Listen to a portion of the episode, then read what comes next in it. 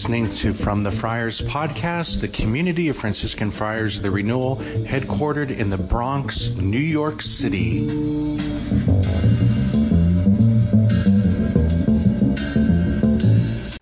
Jesus told his disciples this parable The kingdom of heaven will be like ten virgins who took their lamps and went out to meet the bridegroom.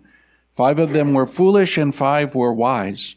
The foolish ones, when taking their lamps, brought no oil with them, but the wise brought flasks of oil with their lamps. Since the bridegroom was long delayed, they all became drowsy and fell asleep. At midnight there was a cry Behold, the bridegroom, come out to meet him.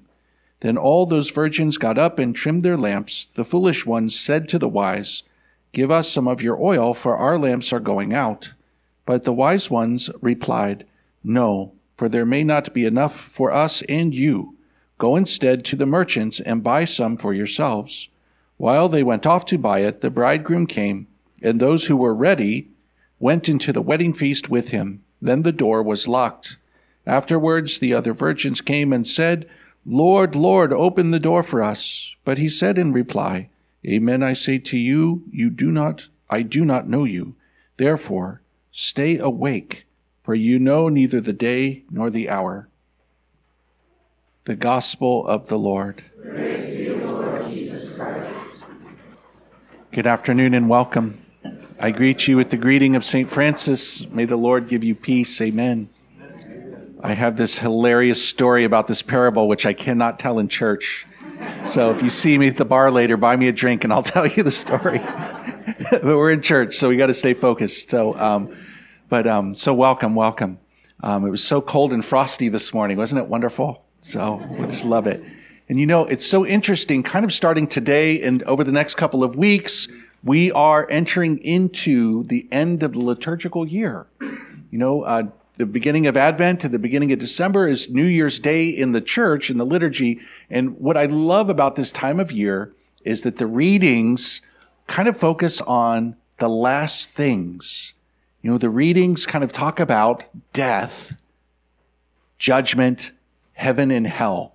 And it just feels so appropriate, right? It's autumn. We're getting ready for winter. Looks like creation is dying. It's just wonderful, you know, like the leaves are all falling and um, and so the readings kind of have that theme for us. It kind of just the church wants to focus our attention back on the the last things, you know, like the the whole thing. And so Jesus tells us this story, this parable. Now, there are a number of details here which are rooted in the practice of marriage at the time of the Lord.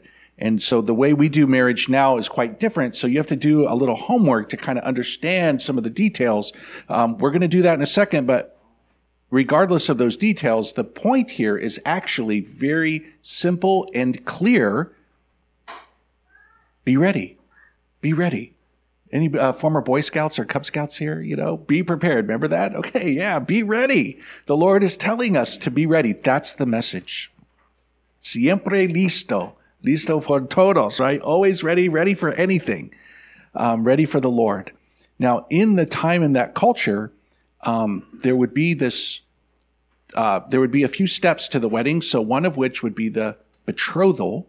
There would be a little ceremony. So they're kind of committing to each other. And then the groom would go off to prepare a place for up to a year. So there'd be about a one year engagement period, and the groom would be getting a new room or a new house ready. And then when the marriage itself was about to happen, there'd be this whole big, beautiful ceremony, and the groom would come usually in the middle of the night, and the bride and her friends would, you know, kind of waiting and preparing for that. And then he would come, and then he would take her and, and they'd probably go to her canopy, smash a wine bottle. I don't know, you know, like the, the Jewish practices there. And uh, this makes sense of some of the words, like when Jesus was getting ready to ascend to, to heaven, and he says to the church, I'm going to prepare a place for you so that where I will come back and get you, so that where I am, you may be. That's what the groom would say to his bride at the betrothal. And then a year later, he would come. So this is the context here. And then we have this detail about the lamps and the oil for those who were not ready. And so um, now what's interesting, my friends, is um, this parable, this passage is so powerful, especially when you pray this at the bedside of somebody who's dying.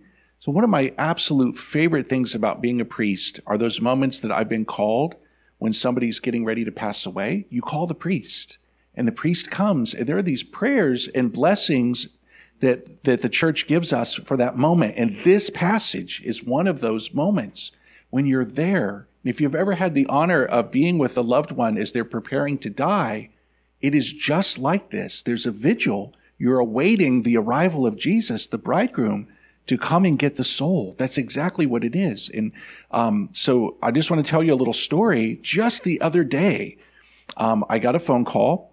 There was a person who knew a person who was a neighbor who knew me, and I get this phone call. There's a family not far from here, and they have their grandmother there, the mother, the grandmother, and she is getting ready to go home to God. And so she's on hospice. And also, I was told she's in kind of the last stages of dementia. And uh, this woman, I guess, had been um, devout Catholic. And so they're looking for a priest. And I'm like, of course, I would be honored. So I have this situation where I go somewhere. I've never been there before. So, of course, I get lost, you know, like, where, where is this? And then you go into the home and you meet people you've never met before. But I'm not there to represent myself. I'm there to bring Jesus. I'm there to bring Jesus. And so I go in there. They bring me t- um, to the back bedroom and I see this uh, little lady, petite lady in, in a bed. And at that moment, she received the grace of total clarity. And she says to the others, Can we have some privacy? And we were able to do all the sacraments. No sign of dementia, total clarity of mind which I guess had not happened, for, you know, for a while. This incredible, beautiful grace that Jesus gave her. And obviously I can't talk about much of that there, but it was so incredibly beautiful to see the grace of God coming to this person. And I thought of how many times did she go to church? Did she physically bring herself so that she could receive Jesus in communion? And here at the end, She's unable to move. She's bedridden. Jesus physically comes to her. I was able to bring her Jesus in communion. And I don't know, this might be the last time. We call viaticum, the food for the journey. And then this part I can tell you, she says to me, I have been waiting for this for so long. And I was just like, the bridegroom is almost here. Just be prepared. Just be ready. And so, my friends, let's conclude by noting the theme of a wedding, the theme of a marriage is the number one metaphor that the Bible uses, that God uses to tell us the type of relationship he, he wants to have with all of us. Jesus is, is the groom, the church is the bride, and each one of us. And this is such an essential and uh, central idea and point and it's like the moment you get this, it kind of changes everything. And it's a romance. Our faith is a romance that God, God, who doesn't need anybody, He didn't need us, but in His great love for us, He created us. In His great love for us, He came and redeemed us on the cross. That God loves us like this. Have you ever seen a young married couple, the look that they give each other at the altar during their wedding when they exchange their vows, or maybe an older couple on their 50th wedding anniversary, that look of love, this is what's waiting for us on the other side. And um, I share that because I think there are so many people nowadays who don't go to church or maybe don't know about the love of Jesus, or maybe even some of us who do go to church, but this piece is somehow missing that the whole thing is centered on love. The whole thing, all the Catholic stuff, all of our prayers, our devotions, we go to Mass, you go to confession, you know, the rosaries and the, the things that we do, our morality, you know, the Catholic beliefs, this whole thing has to be centered on this one truth that God loves us like a spouse loves their spouse. And that's what's waiting for us. That's what we will see when the bridegroom arrives and he welcomes us home. He, He's gone to prepare a place for us. He'll come and get us and he'll take us back with him to that eternal dwelling. And this is so incredibly beautiful and so important. And this is why the church is focusing us on this message here at the end of the year. My friends, let us be ready.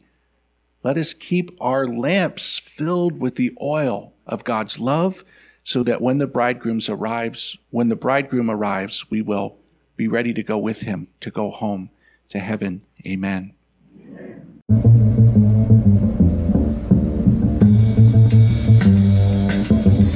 You've been listening to From the Friars podcast, the community of Franciscan Friars, the renewal. Please visit us at franciscanfriars.com or on social media, CFR underscore Franciscans.